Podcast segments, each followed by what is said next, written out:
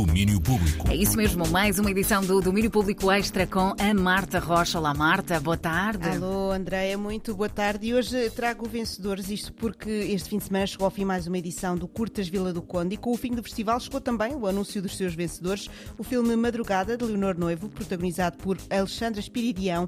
É o filme vencedor da Competição Nacional do Curtas. É um filme que se baseia na história de ligação entre uma filha, que acabou de ser mãe, e da relação com a sua própria mãe. É um filme que mantém o registro da realização realizadora e que mistura a ficção com o documentário. Cada vez mais misturo, às vezes quase sem querer, porque uh, ambas as, as, as, formas de chegar à verdade podem ser compatíveis. Claro que eu sei que há uma narrativa e há uma construção, e isso serviu de base, de facto, uma, uma estrutura qualquer. Mas cada vez mais ao longo do tempo eu uh, recorro muito a esta coisa do depoimento, de ouvir o outro para chegar a um, a um lugar. E os filmes têm ficado mais uh, uma mistura.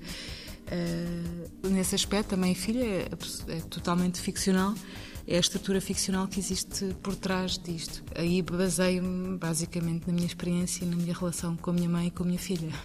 E acho que isso estou a viver muito isso porque fui mãe há pouco tempo e, e porque tenho sempre uma relação com a mãe, como todos nós temos uma relação com a mãe. E, e isso interessa-me desde sempre. É um tema muito recorrente.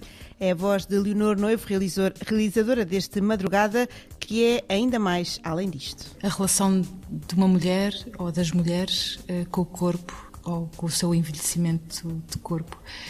E num segundo momento, essa relação dessa mulher, nesse envelhecimento, e a relação com as gerações, uh, sua filha, sua mãe. Ou seja, acho que isso é assim a linha principal do que é, que é ser mulher envelhecer. Leonor Noivo sobre o que é este Madrugada. O filme pode ser visto ainda em online.curtas.pt até ao próximo domingo.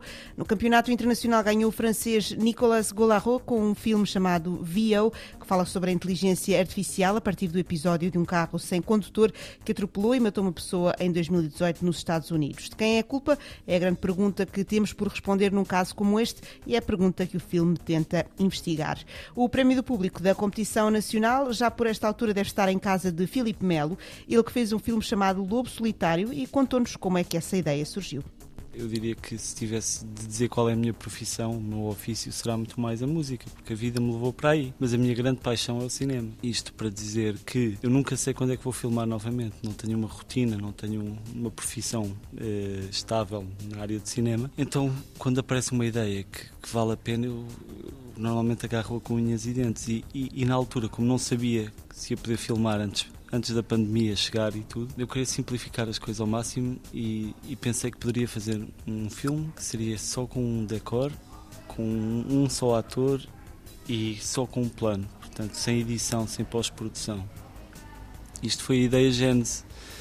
É uma ideia um bocadinho naiva, na verdade, porque é, é nota-se a boa intenção, mas um bocadinho de falta de noção, porque é, é, quase simplificar uma coisa que é sempre muito complicada, que é filmar. Mas por outro lado é, é bom também não dizer que é complicado, porque no fundo é essa ingenuidade que faz com que as coisas aconteçam, senão seria, seria impossível. Filipe Melo, uma pessoa que tanto faz filmes sobre histórias americanas filmadas nos Estados Unidos, como decide fazer zoom ao universo que nos é muito próximo, o universo das rádios locais. Exatamente. É sobre isso este Lobo Solitário, protagonizado por Adriano Luz.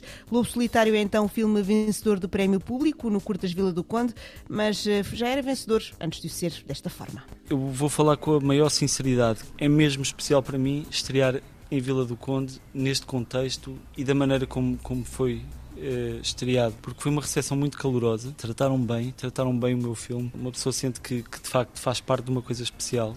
E, de facto, quer dizer, este festival tem, tem uma tradição de qualidade. A partir daí, estar aqui já, já, já está ganho, não é? E, e eu tenho uma memória deste festival porque a primeira vez que eu fiz um filme estive aqui foi em 2004. Mas isso foi há 400 mil anos, não é? E traz uma série de memórias dessa altura e, e faz-me querer fazer mais filmes.